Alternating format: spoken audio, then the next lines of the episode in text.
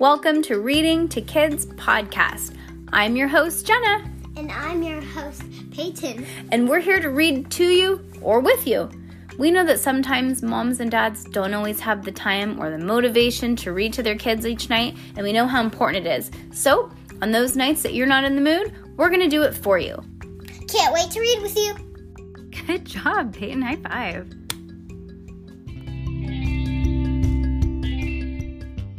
I'm just a teenage dirtbag baby. Okay, every time I turn on social media, that song gets stuck in my head. I can't get it out of my head. What was the song that we had in our, stuck in our head yesterday from Beetlejuice? Um, um, um. Oh gosh. Day. Misa Deo. Yo. Daylight come and me wanna go home. Day. Day. Misa day, Misa day, me. And okay, if any adults listening to this, you're welcome because the song's gonna be stuck in your head for like hours. Yeah. and honestly, we're probably gonna watch Beetlejuice again tonight, and then all of us are gonna be humming it. Literally, I was humming it to the point where I was annoying myself yesterday. Oh my gosh. She's Louise. All right, guys. Okay, anyways, let's get to the point. Reading to Kids podcast. You have to stop this. Secret, Secret- Series by Pseudonymous. Bosch, same, same. That's the first Sorry, hundred and something chapters. Chapter uh, book number five, chapter eighteen, page one six seven. Chapter eighteen, a midnight meeting. It would be hard to over overstate that sh- the shock. Sorry, I was trying to hold in a burp. Let me start that over. Okay. It would be hard to overstate the shock Cass, Yoyogi, and Max Ernest felt when they saw that their old nemesis, Dr. L, was sitting by the campfire behind Pietro's trailer. This was the man who had nearly succeeding in sucking out Benjamin Blake's brains through his nostrils and who had later brainwashed the boy into spying on his friends. Benjamin was now being homeschooled again and thankfully was doing very well. The man who had lured Ca- Sorry. What? Let me guess. He's sitting on a lawn chair. I think they're all sitting on logs according to the picture. Okay. Um the man who had lured lured Cass and Max Ernest aboard his boat and then even tried to feed them to sharks. The man who'd helped Miss Mavis build their secret chocolate foundation on the back on the backs of slave children. The man that they last seen dressed in the Renaissance court courtier casually orchestrating a lopsided duel between Yo Yoji and the deadly Lord Pharaoh. He was one of the leaders of the Midnight Sun, their sworn enemy. And there he was, sitting on a lawn chair next to Pietro. How did you know that? You just read that. You're such a liar. Yes, you did. You already read it. I know I did. this morning. Ah, you read without me, you little sneak reader. I was bored. Um, on a lawn chair next to Pietro and the other member of the Terces Society, exactly as if he were one of them. Peanuts, after Dr. Off, Dr. L offered after holding us up a striped bag of classic circus snacks. There's so much better in the shell. I've forgotten. Also, it doesn't even matter what time of the day it is, I'm always yawning. Ah, what is with? Probably because Oreo's snoring. Maybe. Um, Pietro smiled. My brother and I, we used to climb up the trapeze and throw peanuts at the clown, said Pietro in his Italian accent, noticeably stronger than and warmer than his brother's. We laughed and laughed, but then we were always too scared to climb back down. Ti ricordi, Luciano. Dr. L chuckled. That's because the clowns were waiting to throw us in the water with the seals. The sight of these two men looking very much like the man in his 70s or 80s, the other looking half that age, reminiscing together about would have what would have been odd even if you didn't know about it and the intense animosity between them. Under the circumstances, it was unspeakably weird. The newcomer scanned the faces of the older Terces Society members for an explanation. From the looks of it, everyone else was as puzzled as they were. Mr. Wallace, the certified public accountant who was the Terces Society's arch- archivist and oldest surviving member, had contorted, almost pained, had a contorted, almost pained expression as if he were lifting a heavy object or was just very constipated. Do you know what that means? Hmm. Like, you have to go number two, but like, you can't go. So you have to take medicine to go. okay, that's funny. Lily, the violin instructor who happened to be Tur- the Terces Society's resident physical defense expert, stared angrily into the distance, so infuriated by the presence of Dr. L that she couldn't even even get herself to nod and welcome to her old student Yoyogi. Myrtle, the circus's bearded lady, and Pietro's gal and Pietro's gal Friday stood nearby, grimacing with disapproval. Owen, meanwhile, kept standing up and sitting down, standing up again, as if he were barely able to keep himself from walking over to the interloper and clobbing him. Oh, clobbering him. Clobbing. Only Pietro seemed happy. He beamed like a proud parent. Gesturing to the three available bales of hay, he said, Take a seat, my young friends. Myrtle, can you can you make them some hot chocolate? Muttering to herself, Myrtle disappeared into the camper. Dr. L glanced around the circle. This is all of you? You're stronger in my imagination. I fear my visit here must be in vain. Owen stood up against the face, his face red and his fist curled. We are strong as we need to be, strong enough to crush you. Owen, the actor, am I right? Dr. L inquired. You certainly have a flair for the dramatic. I also have a flair for slugging people in the eye. Pietro motioned for Owen to sit. Please, my brother has come to tell us of his own free will, at great risk to himself. We should listen to what he has to say. With all due respect, Pietro, are you blindly are you blinded by love? said Mr. Wallace. What can this man possibly have to say to us? Lies and more lies, Lily spit out. That's what. She swatted the ground with her violin bow, and the rest of them knew the bow was secretly a sword. Lily appeared to be on the verge of using Dr. L. Oh, using it on Dr. L. Anyone else care to share their feelings? asked Dr. L politely. Nobody said anyone, anything. Their silence was eloquent, though. Very well, he smiled thinly. As you all know, I am not a sentimental man. I do not shudder to see a baby bird taken from its nest. I do not flinch at the sight of blood. On the contrary, you take great pleasure in it, said Lily, gritting her teeth. Not pleasure, merely interest. I'm a scientist, but I'm still a man, somewhere inside. You're a little boy inside, that's what you are. Fratello mio, said Pietro, his old voice trembling with emotion. The little boy whose childhood was stolen from him by a despicable woman, Mrs. Mobius. Lily swatted the ground with her bow again, her rage reaching its boiling point. Boiling point. His childhood? What about the children he stole? Or the childhoods he stole? Dr. L shrugged. Perhaps I'm still that boy. Or perhaps I was born old. Either way, I have discovered that even I have limits. No longer will I condone the unnecessary loss of life. Tell us why you're here, Pietro said gently. Well, this is an appropriate location because of what the what I have to say concerns a ghost, said Dr. L, his eyes blazing in the firelight. The ghost of a Swiss doctor who lived 500 years ago, the greatest alchemist of time, perhaps of all time. You mean the rot the rottenest alchemist, said Malcolmist. I mean said Malcolmist. Max Ernest, taking a cup of hot cocoa from Myrtle, who had just returned. He sipped greedily. Tasting the chocolate gave him courage to address Dr. L without fear. You're talking about the founder of the Midnight Sun, Lord Pharaoh. That man, that is the name he gives himself, yes. He has more than a touch of grandiosity. We know about him, just just ask him, said Cass, taking her cup, and tell him to give me back my monocle. I don't think he cares much about the monocle now. You have something that he considers considers much more precious, another band of gold, this one going back to ancient Egypt. I don't know what you're talking about, said Cass coolly, doing her best not to call attention to the band of gold hanging from her chain under her shirt. It's okay, said Pietro. He knows you have it. Don't forget, Lord Pharaoh was alive when the jester left it for you. Cassandra, said Dr. L. The ring of Thoth is the one of the reasons he's traveled to the present. The ring of Thoth, Cass thought. That's what it's called, but what is its power? Why are you telling us this? said Owen suspiciously. To warn you, said Dr. L, looked and looked at Cass.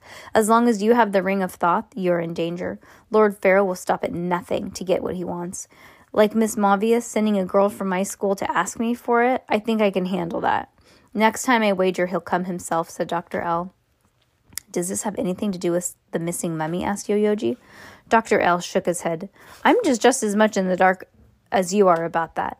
But if Cass gives me the ring, I dare say the Midnight Sun will help with that little pickle that you're in the, with the museum. My organization has been known to have some influence. We don't want your help, said Cass, her eyes flashing. Max Ernest, uncharacteristically quiet, studied Dr. L in his readings about the card games. Okay, hold on. What are you doing? Uh, Sit down. You're not a monkey. Sit down. You're kind of driving me freaking crazy. Oh my gosh, just stop moving. Dr. L in his readings about the card games. Max Ernest had read all about tells, those little nervous habits that he that tell us when somebody's bluffing. He didn't know Dr. L well enough to know what his was. Nevertheless, Max Ernest couldn't help but noticing the way that others that the otherwise perfectly composed man was fidgeting with his gloved hands. As Max Ernest watched, a small red stain developed on Dr. L's glove. Blood. Think about it, said Dr. L, urged. If Lord Pharaoh gets what he wants, you won't have to worry about the mummy again. If not, I fear the mummy will be the least of your worries. You sound pretty sure about this, said Yo Yoji. Are you sure you don't know where the mummy is? I'm afraid not. And then Doc, and then Max Ernest noticed something truly telling. The gloved finger of the bloodstain was flapping loose. In a flash, Max Ernest knew why. What happened to your hand? he asked. He asked, staring at Dr. L in the eye. Oh, nothing, just a little accident, said Dr. L. Can we see? I wonder if they cut his finger off because the mummy lost a finger. Whatever for? You know how we of the Midnight Sun are about showing our hands, they aren't our best feature. So then you'll admit that you're still a member. Said Cass, I admit nothing. Fine, but you're not able to help us, right?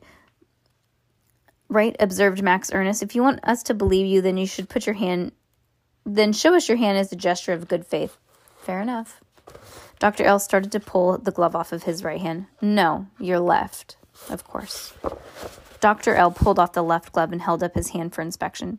It was gnarled and veiny and showed the sign of age that was absent from the smooth, handsome face. Worm pale from lack of the sun, the skin was spotty, scabby, and scarred. The yellowed fingernails were cracking and crooked. It was as though his hands had aged ten years for every one that Dr. L had lived. The hand looked so old that it must have been a hand of a mummy. Most alarming, all of Dr. L's index fingers were missing. Oh, Dr. L's index finger was missing, a bloody bandage in its place. It's just what I thought. He's lying, said Max Ernest, spitting out a mouthful of hot chocolate with his excitement. Lord Pharaoh has the mummy. Why do you say that? said Miss said Mr. Wallace, staring at everyone like that. Oh, stare. Uh, why do you say that? asked Mr. Wallace, staring like everyone else at Dr. L's hands. Because he used Dr. L's finger to replace the one I broke off, said Cass, catching on. That's why nobody was on the video, said Max Ernest. The ghost went to get the mummy. It wouldn't look like anyone else. How about that? And then Lord Pharaoh just walked out holding the mummy, said Yoyoji, putting it all together. Like this. It, so it looked like the mummy was walking. He demonstrated holding his hands as he was gripping the mummy's shoulder. Pietro's face went cold. Luciano, is this true? There's no use denying it, said Dr. L. It was my bad luck that my finger was the closest in size to the mummy's missing finger. Sadly for Lord Pharaoh, it didn't quite take. I fear that he will have to find the original. So he had he had his finger cut off for nothing. Get out of here now, said Pietro, all traces of joy drained from his eyes. You have lied to me for the last time. That's as you wish, said Dr. L, standing. But let me say I lied for a reason. If Cass knew Lord Pharaoh had the mummy, she would never give me the ring, even if it was the best thing for her, for all for all of you. Cass nodded. Dr. L was definitely right about that. Not that she would ever give them ring in any case. But why did she keep it? Because it was given to her by the jester and and Anastasia for some reason, and she doesn't know why it's important and she needs to keep it. She doesn't know why. Everything else I said was true, said Dr. L. I came here on my own accord to spare you if I could. I see that now I was naive. When Lord Pharaoh gets his hand on the Ring of Thoth, and mark my words, he will get his hands on it. He will be unstoppable, and you have no idea what you're up against. We'll take our chances, said Owen. You see, Lord Pharaoh believes he's really a pharaoh, and therefore, like a pharaoh, he shall be God on earth, said Dr. L, continuing somber- somberly. The ring of Thoth is the key. When it's reunited with the mummy, the secret will be revealed. Cass fancied fancied she felt the ring buzzing against her. Uh, buzzing against her chest, but she tried to ignore it. After Lord Pharaoh learned the secret, will he he will be immortal and all powerful. He will claim anybody his he desires as his own, whether the mummies or one of ours, and he will make and he will walk the earth in our clothes, living like a god. The whole world will do his his bidding. As Dr. L pronounced these words, a breeze suddenly passed over them, and the flames of the campfire briefly flickered out, as much as they'd been squ- as much as if they'd been squelched by a ghost. The group momentarily fell silent, everyone staring nervously into the darkness, but if Lord Pharaoh was there, he showed no further sign. As I see it, you have two options, said Dr. L, looking at Cass. You can give me the ring now and hope Lord Pharaoh forgets about you? Never, said Cass. Or you can try to beat him at his own game. You mean put the ring on the mummy before he does? asked Yoyogi, incredulous. That's right. If you restore the mummy's finger and you put the ring on him, then you, not Lord Pharaoh, will learn the secret. But uh, as we established earlier, Lord Pharaoh has the mummy, not us, said Max Ernest. We don't even have the finger, and if we did, how would we put it back on? At the risk of repeating the cliche, I didn't say it would be easy. Um, Dr. L turned to his brother. Prego, a parting gift. Before Pietro could protest, Dr. L handed him a small glass vial that looked like a drop of oil and a flower petal at the bottom. Mandolin Rose read the, read the old, faded label on the side. The label was charred around the edges. The vial had survived a fire. That little bottle is the remains of our symphony of smells. Guard it. Guard it well, said Dr. L softly. Uh, Rivicaderi Fratello Mio. I don't speak Italian, so I don't know what that says. With those parting words, Dr. L bowed curtly to, to the assembled members of the Terces Society and walked out into the night. As the, as the grief stricken Pietro opened the vial from the Symphony of Smells, he inhaled the scent, and the other adult Turkish members agreed about how best to respond to what Dr. L had told them. The part was what part was true? What part was a lie? Could Dr. L be trusted at all? All the three members, meanwhile, stared into the fire, contemplating the days ahead. Each was thinking the same thing that they had little choice to follow but Dr. L's advice. Pietro might not insist that they go on such a foolhardy, dangerous adventure. He might even not allow it, but for him the mission was clear as if it had been written on chalkboard. One, retrieve the mummy's finger. Two, put the finger back on the mummy.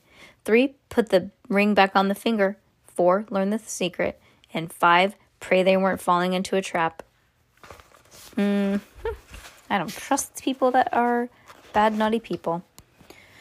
All right, Peace. moving on to the next.